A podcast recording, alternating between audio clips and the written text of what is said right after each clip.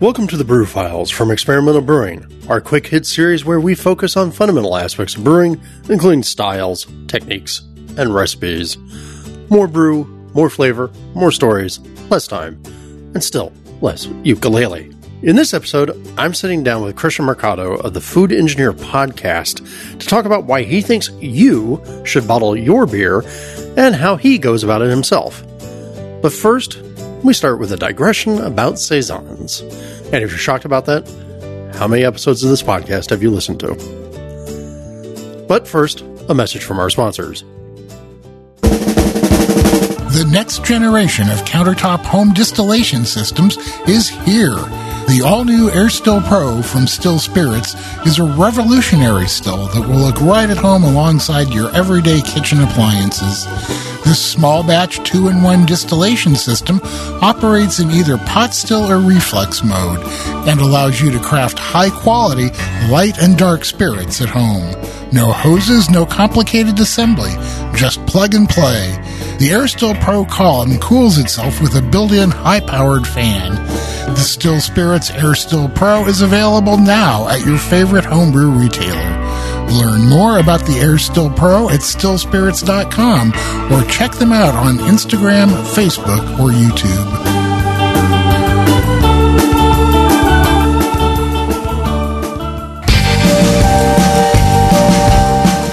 This episode is brought to you by the American Homebrewers Association. This holiday season, give back to the brewing community when you join the American Homebrewers Association. From November 8th through December 15th, purchase an annual membership and the American Homebrewers Association will make a $5 donation to your choice of Beer for Boobs, Soldiers Angels Hops for Heroes, or the Michael James Jackson Foundation for Brewing and Distilling. Learn more about these nonprofits and how to donate directly by visiting homebrewersassociation.org slash experimental and let's give back together.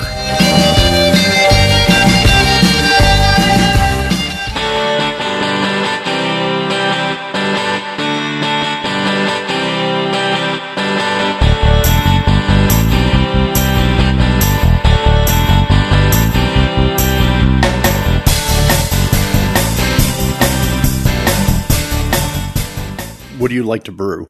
Saisons. Saisons? A man Yeah. after my own, a man after my own heart.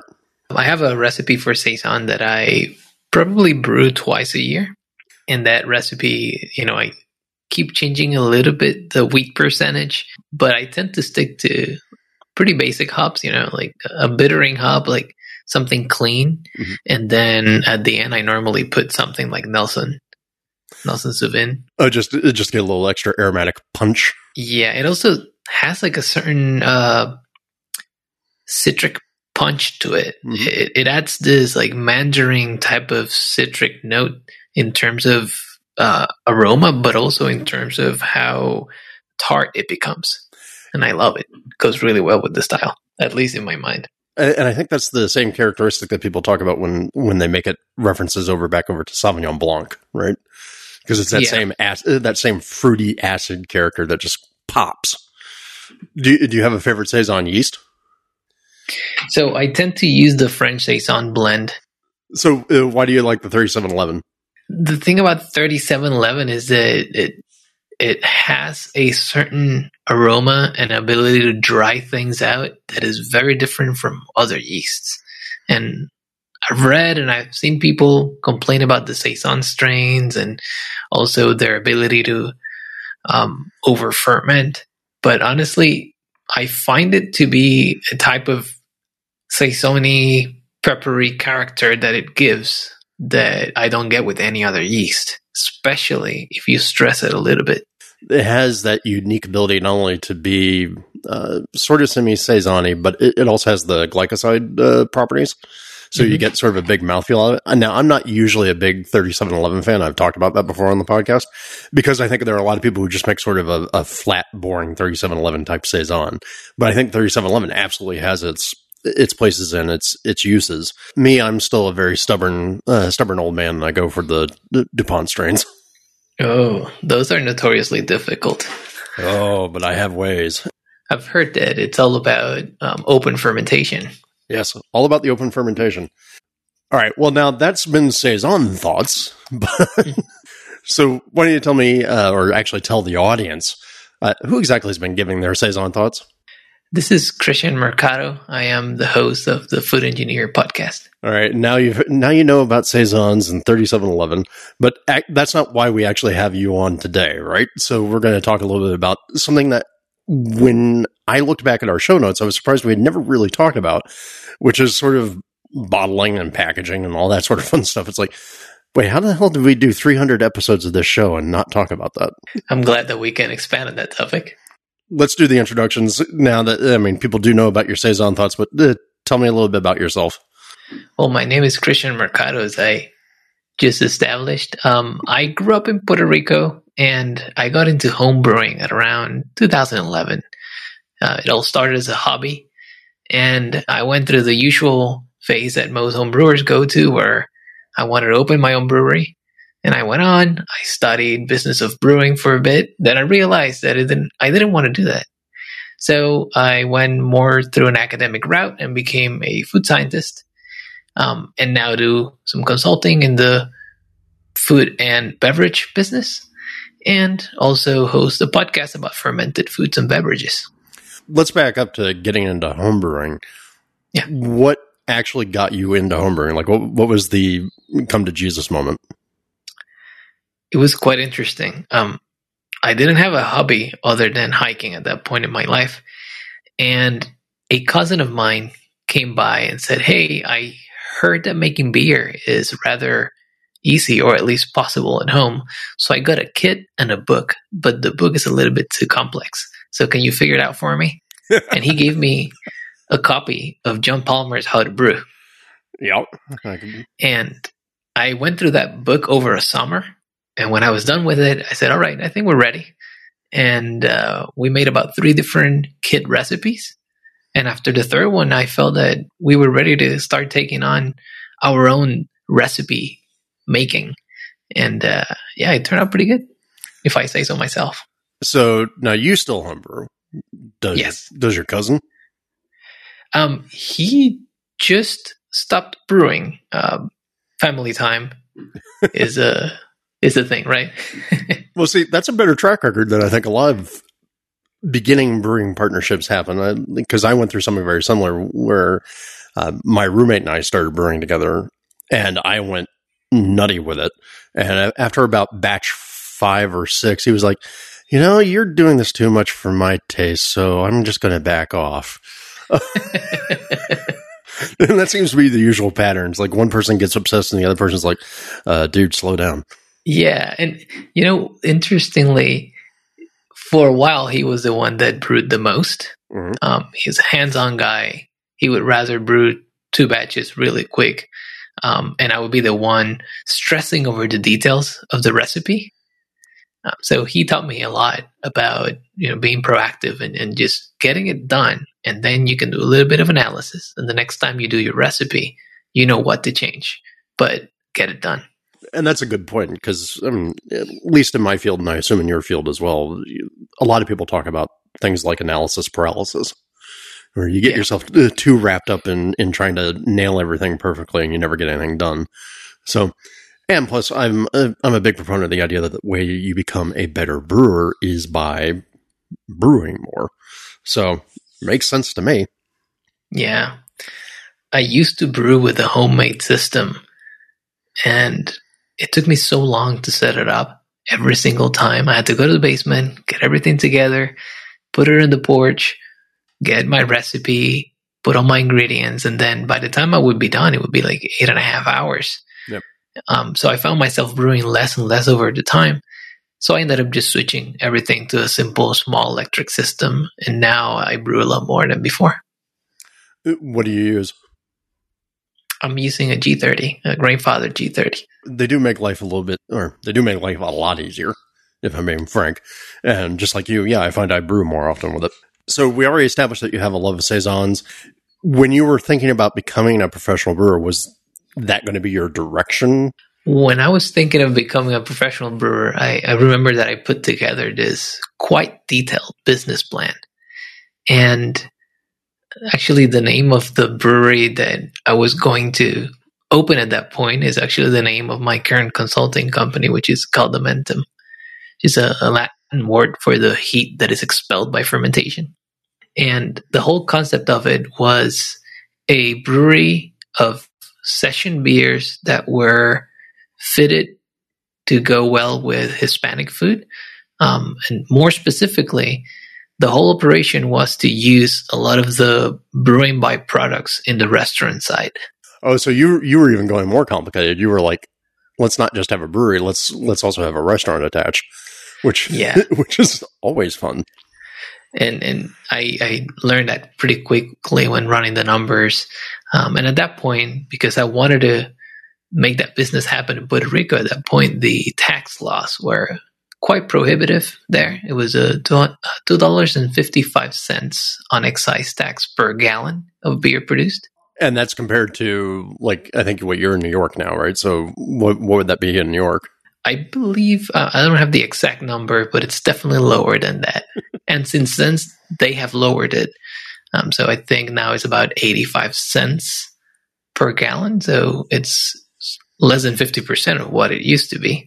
So perhaps now it's a better time to start a brewery in Puerto Rico if anyone from there is listening to this. You have an idea, man. Go uh, go get it. yep. After you decided that the numbers didn't work out, you went back and you got a, a degree in food science. Explain to people what that is and how that applies to the brewing industry. Sure. So after four or five years from the time that I did my program at PSU, um, that was the program on the business of craft brewing. My significant other went to school to do a PhD in, in food science. And when she was almost done, she realized that I spent a lot of our free time asking her questions about uh, microbiology, yeast, and all these things. And uh, she she suggested that I try out a shorter program, and I went into a Master of Food Science program, which is like a shorter master's degree. It's a it's a non thesis type of degree, and and food science is quite a vast topic, right? It Mhm. initially started here uh, up here in Cornell as a way to learn more about processing milk, how to um, decrease the amount of microorganisms in milk so that it would last longer. But uh, the whole field of food science expands to everything from the point where produce comes out of the farm to the point that it goes to your table. And it covers topics such as uh, microbiology, potential pathogens, uh, processing, packaging, and all the processes in between that could control the life of a food product. And I mean, that's pretty much what we do with beer already, right? Right. And you know, it's interesting that you bring up milk because I think about history and I wish I wish the people who go on and on about raw milk would realize just how much milk used to kill people. Yes, certainly. Um, there's a lot of pathogens in there. And we're lucky that beer has such a, a pH and a series of characteristics, um, also starting with the high dose or high pitch that we put into it that minimizes the probabilities of having pathogens in it. Yeah. Uh, again, folks, it's always important. A big, healthy yeast colony will help you forgive a lot of sins that you make in the brewing world, including any particular pathogens that might want to spoil your beer. That's right. All right. Now, you use the, the food science degree, uh, this master's in food science, to start up a consulting company. So, what do you what do you do as a consultant? Right now, most of my time in the consulting side, which is, we can call it a side gig, it's been spent mostly writing articles about beer, um, about spirits, and things of that matter. But I also do a lot of collaboration currently with Cornell University, specifically with their maple program, where I have developed a recipe for a maple liqueur. And I'm currently working on a project on using maple syrup into beer, but in a different way. Yeah, because you stop me and think about it. Whenever you see maple in beer, people always want to, and homebrewers in particular, are always like, "Look, I'm I'm going to start with, yeah, I want to get that maple flavor," and then they they don't realize that maple syrup is pretty much sugar and the flavors disappear. So you, a lot of times when you're having something that's maple, it's maple flavored, um, and uses something like fenugreek. Um, right. Now, and by the way, I've also seen some very ambitious people who happen to have access to, say, maple sap, making beers starting with maple sap. But uh, I don't have that in my area. Interestingly, that's something that a colleague of mine has tried, um, and, and, with mixed results. Right, in some cases it came out well, but in some cases uh, it was a little bit unpredictable. But the case was to use the maple water or the sap itself as the mash water. And I've also seen commercial examples of that, and it can work well. I mean, God, that's like throwing water's tricky enough, and now now you throw in like a whole biological component or agricultural component with all of its variability, and uh, suddenly all your assumptions about what pH, eh, how pH works in a in a beer mash, and a lot of other things go out the window. So yeah, you're kind of flying a little bit more by the seat of your pants. Right you're, you're brewing, and you said you're up in Cornell, right? Yeah, um, I live close by. so, and Cornell, yeah, is obviously very famous for its food science and uh, all the other sort of hospitality and lots of other science programs. So let's talk the the bottle conditioning, right? Because there's a lot of a lot of different things out there, and, and since you're somebody who is a fan of saisons, there's a lot of argument amongst saison type people or farmhouse aficionados, shall we say, about the nature of carbonation and particularly when it comes to a farmhouse and whether or not forced carbonation is good enough for, for a saison slash farmhouse or if it's always got to be bottle conditioned. Do you have an opinion? I prefer it bottle conditioned, mm-hmm. but I also understand that it is an extra step, if you may. And and if that's gonna prevent you from enjoying your saison and making more saison, then don't do it. but by all means, I, I prefer the uh, a long fermentation in my saison followed by bottle conditioning, and and normally because it is a rather long fermentation, um, you tend to have also a little bit of a longer bottle conditioning because by then a lot of your yeast has already flocculated and settled, so you might have uh, a lower amount of yeast in your final beer before bottling. So those are things that you have to take into consideration. Well, let's break it down then. First, why do you prefer the bottle conditioning? What does it give you that, that you don't get from forced carbonation? From Saison, you tend to have a beer that changes a lot through time. And I tend to enjoy that change. Um, you know, every couple weeks it tastes a little bit like a different beer. And with bottle conditioning, you get that for a longer period of time. My experience with uh, kegging it, it has never been an adverse one, but um, it, it's a more static type of beer, and sometimes I just get a little bit tired of it. You like the the induction of yeast characteristics and possibly the you know maybe long term uh, autolysis type uh, changes that can happen. You like uh, any sort of stressed fermentation characteristics that you might get from a bottle, as opposed to the spritz. Yeah, it's it's a lot comparable to perhaps uh, what you get with batonnage on on wine, mm-hmm. where you stir your wine on lees, and then that contact with the yeast tends to provide more mouthfeel, uh, a creamier mouthfeel, and a lot of other flavors that come from the autolysis. Mm-hmm. It's kind of like I, I, always think of it as like the uh, the breadiness that you get in champagne. Certainly, that's that's one of the ways that people describe it. Forced carbonation is fine to to get something out there, and particularly if you're just making like a summery type easy drinking saison. But for you, you'd rather go with the bottle conditioning. Now, when you're saying, "Hey, I have a long fermentation cycle and a long bottle conditioning time," how long is your fermentation cycle? How long is your bottle conditioning time? I tend to try to bottle after I have my my gravity stabilize. Mm-hmm. And the problem with some of the saison yeast strains is that they keep fermenting very slowly, right? It's part of their genetic traits with uh, this yeast being STA1 positive. So it normally takes about four to six weeks to settle in terms of gravity and then at least two weeks in the bottle to carbonate. We're not talking months then. You know, like I, I think a lot of times like when you say uh, it's a long cycle, part of my brain wants to go, well, now this is now we're talking about a six month commitment, but you know. Yeah, it's not a Russian Imperial Stout by any means, but uh, it's longer than your usual IPAs that we see nowadays mo- more commonly. You you mentioned Russian Imperial Stout. Obviously, those take a little bit longer because of alcohol and strength and all those sorts of factors. When you're doing your saison, what sort of strength are you aiming for? Normally, about six to seven percent.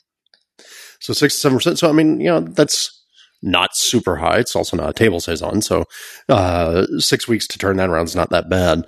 Now, when you are going, you had said, hey, you know, or a lot of your yeast is flocculating. Now, I tend to think, yeah, during that that month long settling time that you may have, you're going to get a lot of yeast to flocculate out.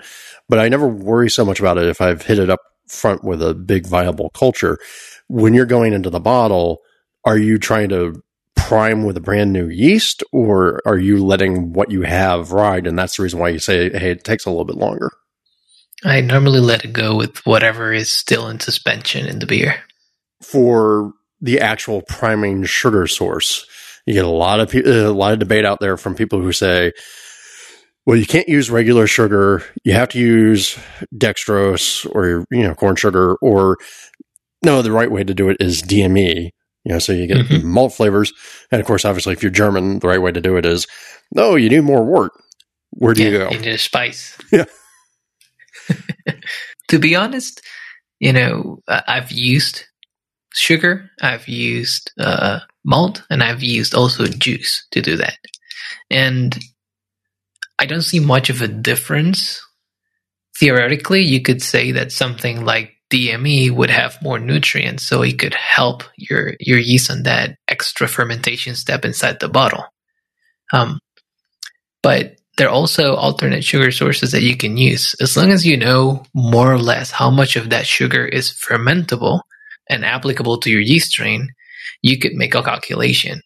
And what I normally do is I I look up my how to brew copy. There's a table there that tells you how much sugar to add um, with its whether it's corn sugar or table sugar. Um, and from that table, you take your ounces per gallon, and I normally convert them to either grams or grams per liter for concentration. And then I I convert that depending on the sugar that I'm using. So if my sugar is 80% fermentable, then I'll divide that by 0.8. So that increases a little bit more. Um, and that, that way I can convert from one type of sugar to another and still get more or less the same amount of fermentability and also avoid bottle bombs. And when you're looking at those factors of ferment, fermentability, where are you drawing that that factor where you can say, hey, you know, I've got 80% fermentability for this particular sugar source? Normally, I do a, a small literature literature research. Um, you can look wait, up you, how. Wait, you do reading? How dare you?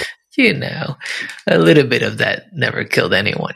But um, for example, I did a project where we used cherry juice to um, bottle condition a a wheat beer. So it was supposed to be a competition between different research labs, and uh, our beer was essentially like a amber color American style wheat beer, and then the fermentation inside the bottle was done with this cherry juice. So first step that we did was we looked up what type of cherry juices we can find in the market. Mm-hmm.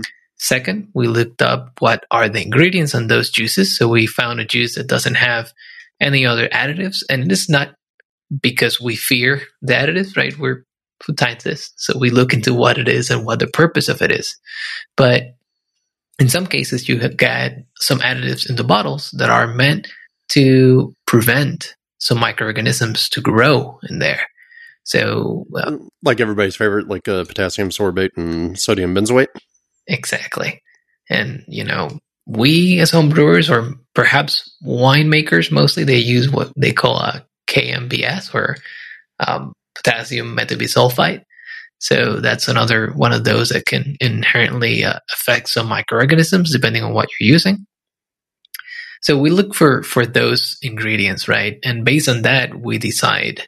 Now we know how fermentable it is, and then we know that it doesn't have anything that can inherently affect our secondary fermentation. So we found a product that was essentially made with juice concentrate, water, and some acid to stabilize or to correct the pH. And that's the juice that we went for. And the product was pretty good. In other words, if I'm if I'm Joe Homebrewer and I'm sitting here at home and I've got my hands on, say, something like King Orchard's uh, cherry juice concentrate. Um, if I wanted to figure out how much fermentability that I, I, I have there, if I wanted to use it to prime, what you would recommend then doing is basically doing a fermentation test.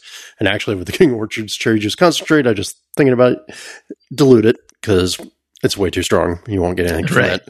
Um, so make a target profile solution of what it is that I want to actually introduce into my beer. Do a baseline fermentation on it. Like you know, it doesn't have to be very big. You know, use a pint mason jar or something.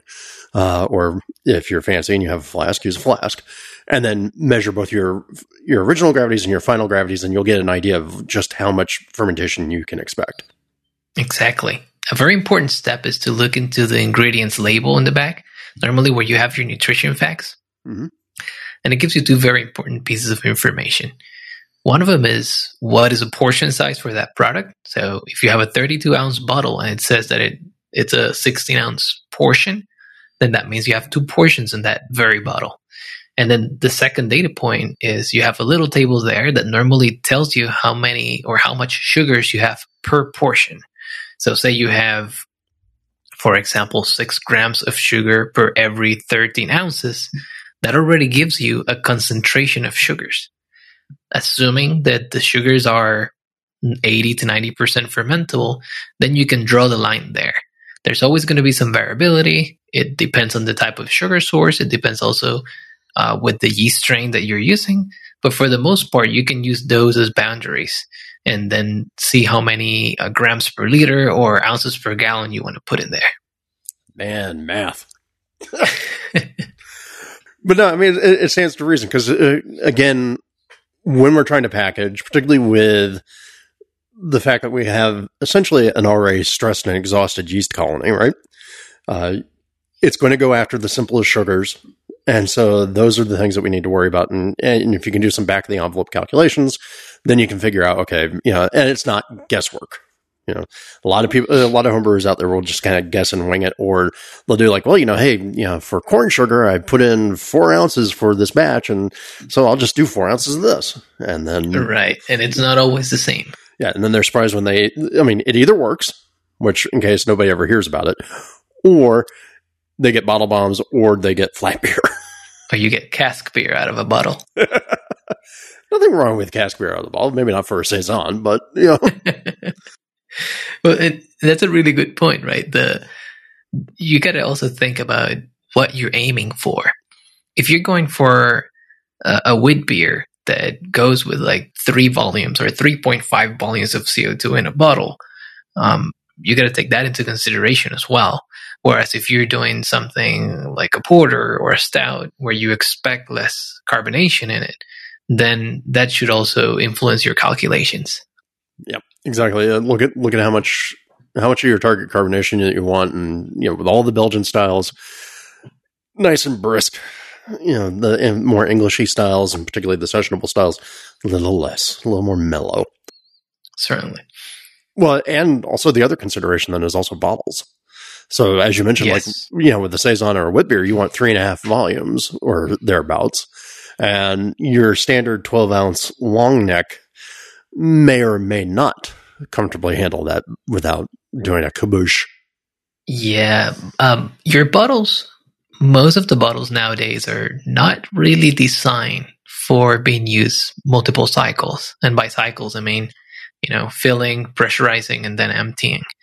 Um, there are several factors that influence that. One of them is that as we move toward a, a greener supply chain, um, the weight and transportation of bottles is one of the things that can increase those costs pretty quickly. So what we're seeing in the market is a lot more thinner bottles that are meant to be used once and then disposed of. So for that reason, I recommend that you either get bottles that are meant for home brewing or get some thick bottles like big, thick bombers or Belgian style bottles that have the ability of being used more than once, but also that have the ability to withstand somewhere between, you know, two and a half to three and a half volumes of CO2. To your point about not reusing bottles, I mean, German, uh, like a lot of German bottles are, are designed for reuse, right? Because they do the whole return and recycling program, but a lot of American bottles are not because they're intended to be essentially slagged down after one use and then returned into the industry that way. Even some of the thicker glass bottles. So like when I made my brut beers, my champagne beers, you know, we were using liter and a half champagne magnums and those are very stout bottles. Mm-hmm. And even after doing, say, about three cycles in those bottles, and again, the brut process is a little uh, more strenuous on the bottles because it's a freezing and a and a warming, uh, as well as the carbonation. After about three cycles on those liter and a halfs, we started to see about a twenty percent failure rate when we go to do the the freeze cycle, Mhm. and the necks would shatter. So even big, heavy, stout glass bottles are not are not perfect for that. Yeah, and, and a good thing to do is to always inspect your bottles as you're washing them. Any bottle that has a nick on it or that is uh, heavily scratched, you should dispose of that bottle. And I think it's not worth uh, losing all that much beer, especially if you're using, uh, you know, 750s or larger bottles. when you're doing these uh, saisons, are you a fan of like the the those fancy Belgian bottles that I usually think of like getting a quad or a double out of? You know, the they come up to a cork. I like them. I've never corked them. Um, normally, I cap them, but I also like swing tops just because uh, they have built-in insurance in them. They come with their own PRV. Yeah, Safety is good. Got that? You said you do two weeks for your saisons. Now there's a lot of questions out there about like, hey, you know, not only the length of time, but also at what temperature. So, like, I know a lot of American homebrewers and a lot of a lot of American brewers always want to keep the beer cold for obvious reasons, you know, because Yeah. cold is cold is a beer's friend. But if I stop and I think about the things I've seen in Belgium, for instance, a lot of those beers, when they do the bottle conditioning phase, are kept relatively warm. Like they're kept in the in the seventies. that's right. When you're doing your package saisons here, what are you going for? Normally 65 to 70 degrees. At some point, I'd made a batch where I put them all inside of my fermentation chamber again, set it up to 65 degrees or 70 for two full weeks.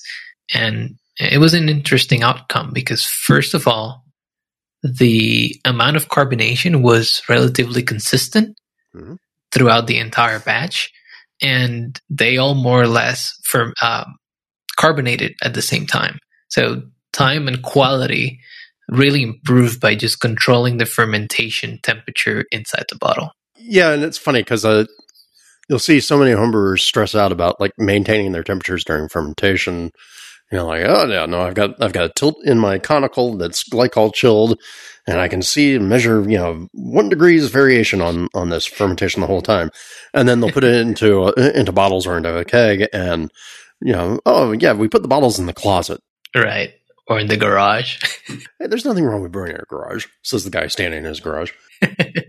so, it, but it is interesting, like, um, because we talk storage temperature matters. Again, the focus is usually on staying cold to preserve hop characters and prevent or slow down oxidation, not prevent, but slow down oxidation and other sort of chemical reactions.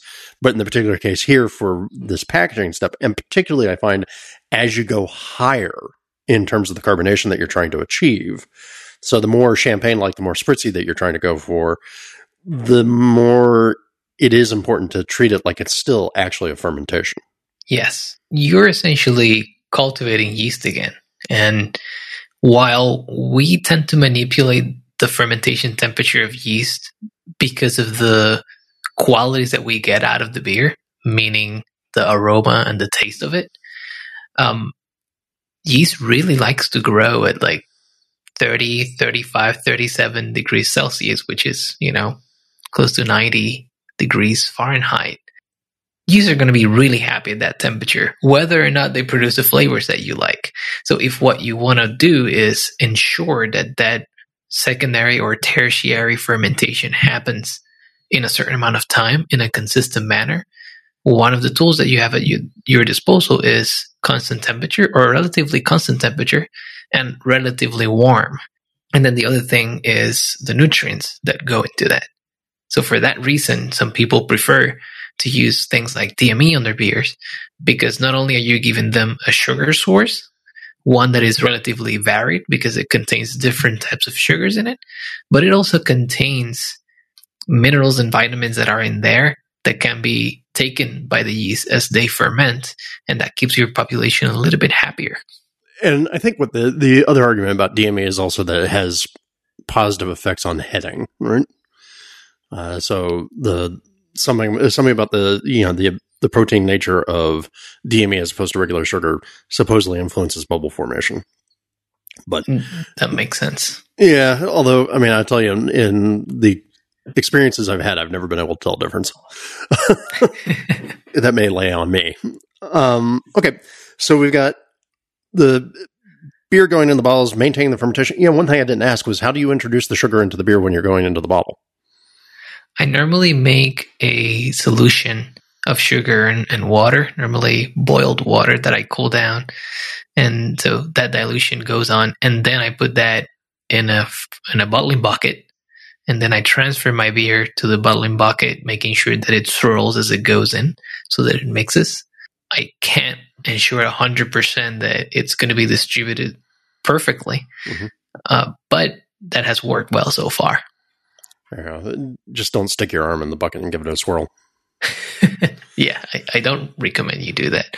Or to put a, a drill with a paddle attachment and aerate it. That's uh, that might have negative impacts. But look, it's good for paint. Um, oy. So, but I mean, again, very very classical. No frills, no fuss, no muss. Now, the other big question is, uh, we covered why we like doing bottle conditioning for something like a saison. Why it why it can matter. People are going to look at this and go, "But I love my kegs." Yeah. What about doing something like keg conditioning? That is certainly an option. I I would say that I have not done it because um, I don't want to modify my current set of kegs, but that's something that I would consider with uh, used kegs. And uh, you know, set them up, cut their dip tube a little bit shorter, and you can also have like a, a pressure valve in there that self releases excess pressure, and you essentially are making a big can of beer. And then you have to also take into consideration the fact that your first couple pours are going to be quite yeasty and cloudy, but that's that comes with it, right? Mm-hmm. Yeah, and so combination of cut dip tube, a spunding valve at least during the initial carbonation. I think also depending upon your keg, if you don't depending upon how well your keg seals, you might have to put a little initial CO2 on top of it in order to kind of seal the keg. Yeah. Um, but then otherwise, just let it go. The same sort of thing, uh, same time period. Uh, and then if you're really being clever, you put the dang thing in the in your chest freezer or keg server, whatever it is you're using to keep the kegs cold after the conditioning's done. Let it settle hard, and then transfer out and transfer into another keg. That's actually a really good call. Uh, that's something that I've not tried, but theoretically, it's a great idea to get really clear beer. Yeah, just don't just don't nudge the keg when you do it. Otherwise, you're because then you're undoing a lot of work. Yeah, you don't want to go through that. Now, actually, let's talk about uh, the the other thing. Is we just mentioned okay, the reason to shorten the dip tube and do all that is because you want to get off the yeast or not suck up the yeast cake when you're doing that, and the leftover yeast that uh, formed when you're doing the packaging do you have any tips or suggestions about how to necessarily reduce the amount of yeast that we end up in the bottle? Or is it just you get what you get? You mostly get what you get, um, especially if you're using um, the same yeast that you already put at the beginning, right? You're going to have a certain population, and then when you put them in the bottle, they're going to go through their phases again. They're going to start reproducing, they're going to start creating alcohol. So you're going to get a small increase in biomass there. You're going to have more yeast there in the bottom. But if you're going to use, say, for example, uh, a new mix of sugar plus also you're going to add yeast again, then there's a chance that you might end up with a lot more yeast. Um, a lot more yeast, but also in the sake of getting a more repeatable product or at least predictable product. Um, I don't really have any strategies to reduce the amount of solids in there. I'm still impressed that somehow, like when I, when I first got into beer, you would go and buy like Sierra Nevada Pale Ale, and it was bottle conditioned, and you could always find like a nice little layer of sediment under under there. But over the years, they've reduced that. Yeah, it. Another thing is follow the same rules that you would follow with a bottle of bubbly. Just don't put it in the door of your fridge.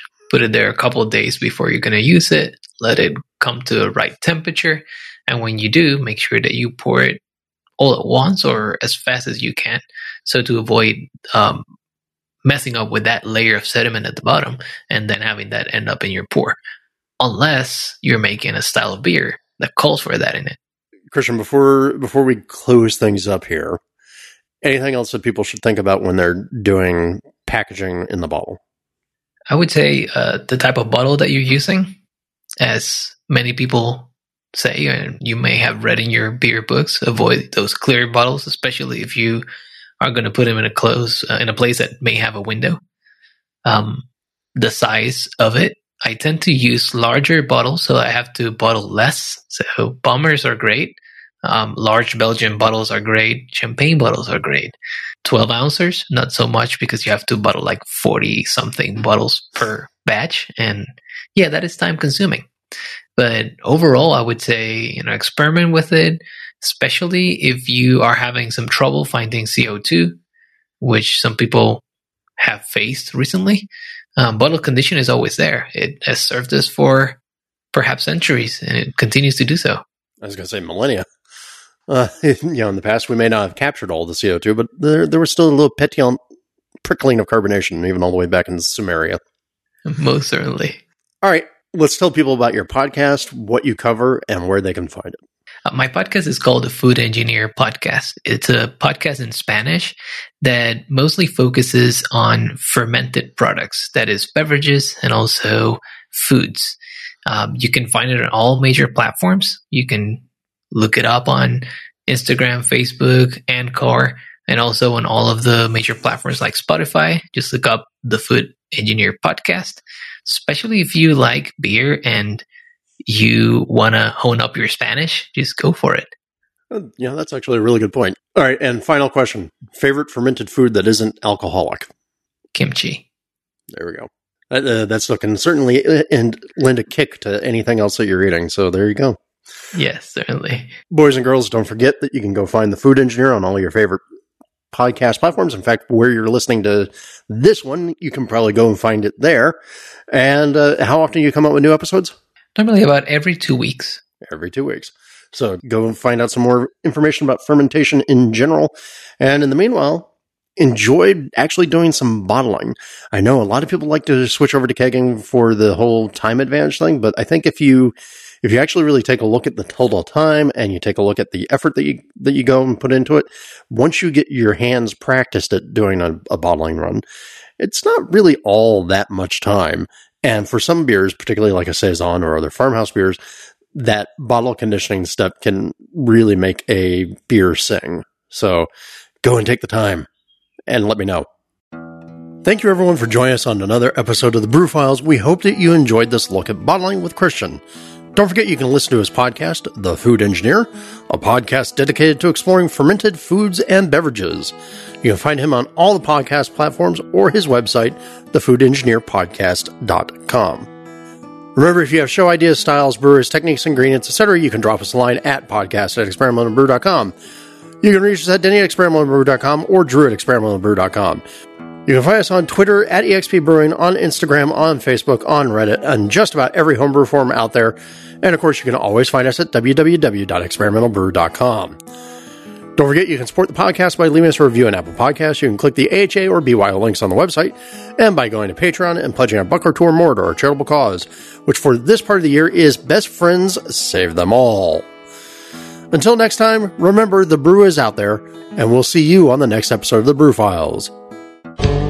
Getting accurate measurements of your beer is one of the keys to improving your brewing.